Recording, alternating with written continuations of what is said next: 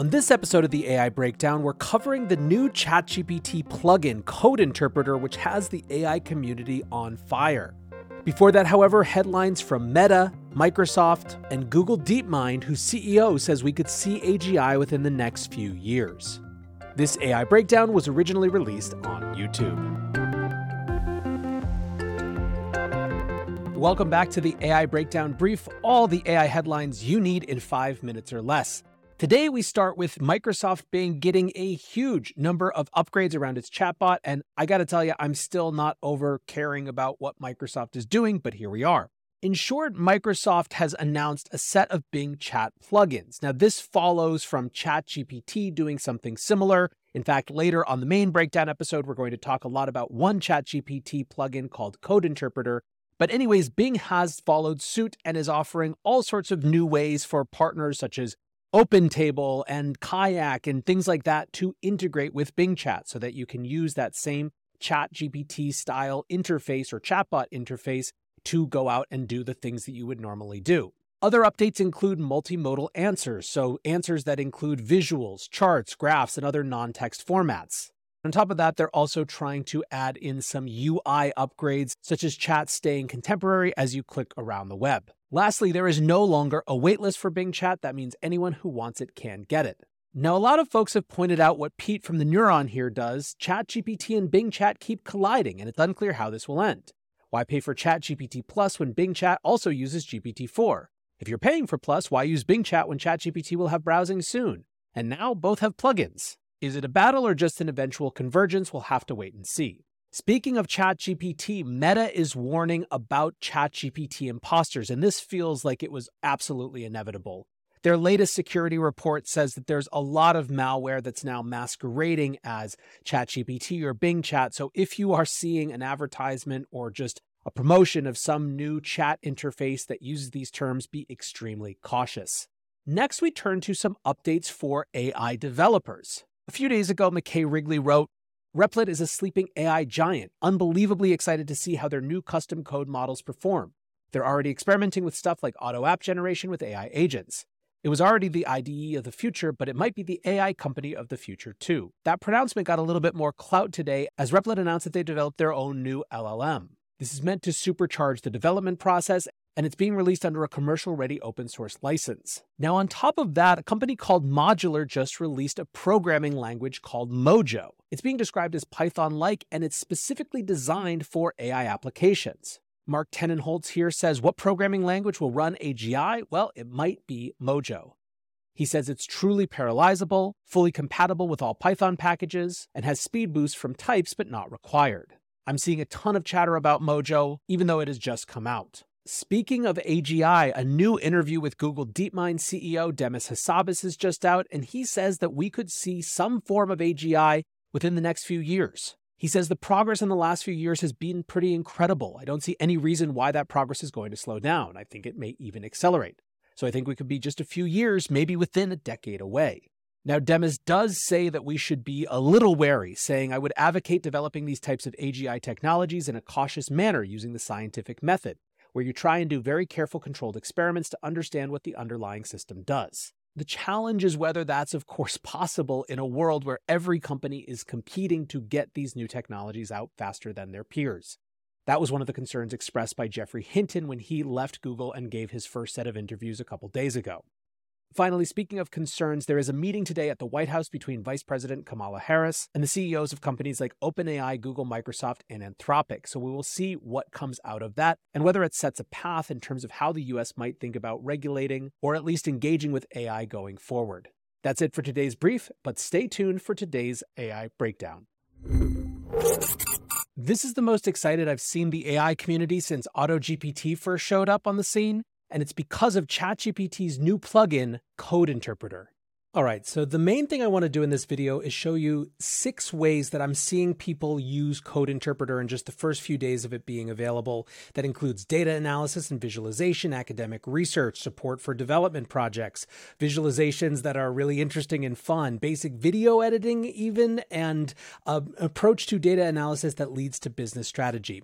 Before we get there, I just want to do a brief intro on what ChatGPT plugins are and what Code Interpreter is specifically. So, ChatGPT plugins plugins are effectively the way that third parties can use ChatGPT and build their functionality into it. So you see here a set of the plugins that they launched with Instacart, order from your favorite local grocery stores, OpenTable, provide restaurant recommendations with a direct link to book, right? So you can do these things from within the ChatGPT experience. But ChatGPT itself, or OpenAI, created a couple of plugins itself, and one of them was called Code Interpreter. Effectively, what Code Interpreter allows you to do is to upload some set of data and then have ChatGPT spit out analysis or visualization. And that visualization part is really big. Obviously, that's a really new capacity. So let's move now to the six use cases that I've seen, starting again with data visualization. This one has gotten a ton of attention. John Backus uploaded a CSV of San Francisco crime data and asked ChatGPT to visualize trends. So you can see number of incidents per month over time. You can see crime hotspots in San Francisco, you can see what it suggested they should do with analysis of the data set. So John says, give me 10 ideas of trends, visualizations, and analyses I could do. So you're not even required to know what analysis or visualization you want. What ChatGPT came up with was day of the week analysis, hourly crime trends, seasonal crime trends, police district analysis, crime resolution rates, top crime categories, crime category trends crime category trends, crime clustering, comparing crime types by location, correlation analysis, right? Like really interesting stuff. You see here that it did some of that visualization then, number of incidents by week of by day of the week, hourly crime trends, et cetera, et cetera. So this is sort of a pure play version of this data analysis and visualization that I think is at the heart of Code Interpreter and why people are so excited. Now, move over to Ethan Mollick, who is a professor at Wharton, and he says academia is in for a wild ride. What he did, just as an experiment, was upload census data and a data dictionary into GPT with Code Interpreter. He asked it then, I would like you to generate some interesting draft hypotheses about industries and, and metropolitan areas, and then to test them with the data. Make assumptions if you need to, put it in a paper. So you can't really read it probably from where you are, but it says title Regional Dynamics of Industry Characteristics, a comprehensive examination of payroll, employment, and establishments across metropolitan and micropolitan areas. So effectively, this is taking census data and actually not just analyzing it, but thinking about what is interesting about the data, what comparisons might be worthy of further elucidation or study, and then turning that into a paper which is supported with visualizations. You see here linear regression, total number of employees versus total annual payroll across metropolitan areas, and another correlation between total number of employees and total annual payroll across MSAs. Now, Ethan says it's obviously not a top journal paper or anything close, but this took me less than 10 minutes, and I did not do any work to find an interesting dataset or guide the AI in any way.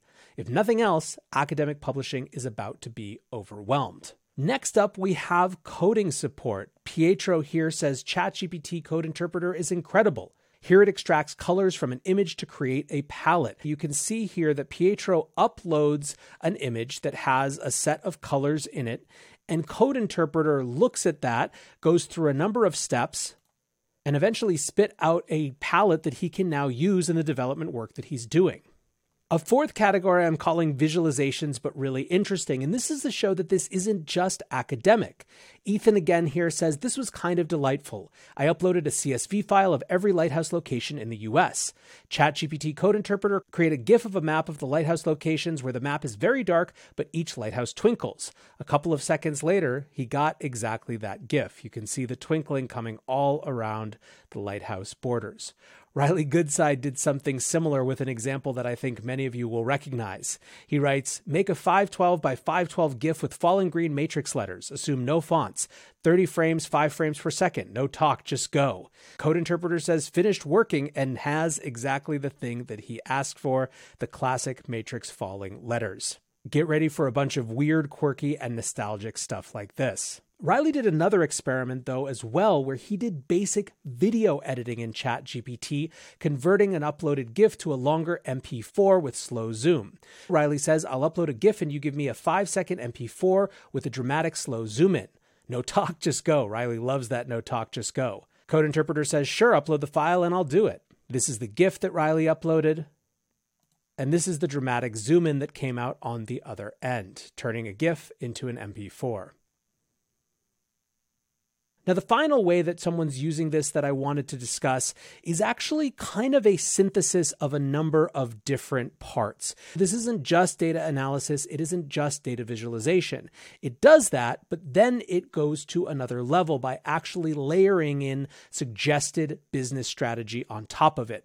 So, what David Boyle here has uploaded is a set of information, it's an untitled spreadsheet about music market revenues in various countries. What you're seeing on your screen right now is Code Interpreter figuring out what data is actually in this chart the country, the population, the total recorded music market revenues, the total physical and digital revenues, the year on year change, etc. Right? This is just Code Interpreter figuring out what's in the chart. Now, David says he'd like to cluster the data. He's actually driving this process a little bit. He says, I want to find clusters that are attractive. Here you see it working. And then it starts to come up with these clusters. Cluster zero consists of countries with relatively low total recorded music market revenues. Cluster one is countries with moderate total recorded market revenues. Cluster two consists of the United States, which is the highest total recorded music market revenue. However, ChatGPT also says that the way that it bound things was arbitrary and he could further refine the clustering. David Boyle says, I want a higher resolution view, perhaps five clusters. And then he says, Can you bring each to life to an executive trying to decide where to focus, give each cluster a catchy name, etc.? Sure enough, Code Interpreter comes back the Rising Stars, Cluster 0, the Untapped Potential, Cluster 1, the Budding Performers, Cluster 2, the Music Superpower, Cluster 3, and the consistent contenders cluster 4. And this is where David starts to translate it into strategy. He says for each cluster, please write a strategy for a company looking to grow its business in that segment. Sure enough, a customized strategy for each of those sectors comes up. So, what I loved about this example is that it really shows how this isn't just some cool academic analysis, but can be a direct line between data analysis and visualization into strategy, business strategy that sits on top of that. Anyway, I think over the next few weeks, we're probably going to see a ton, a veritable explosion of uses of Code Interpreter. And I am so excited to see what people do with this and how it changes how we think about data analysis and visualization in general. If you're enjoying the AI Breakdown, please subscribe to the channel. And until next time, peace.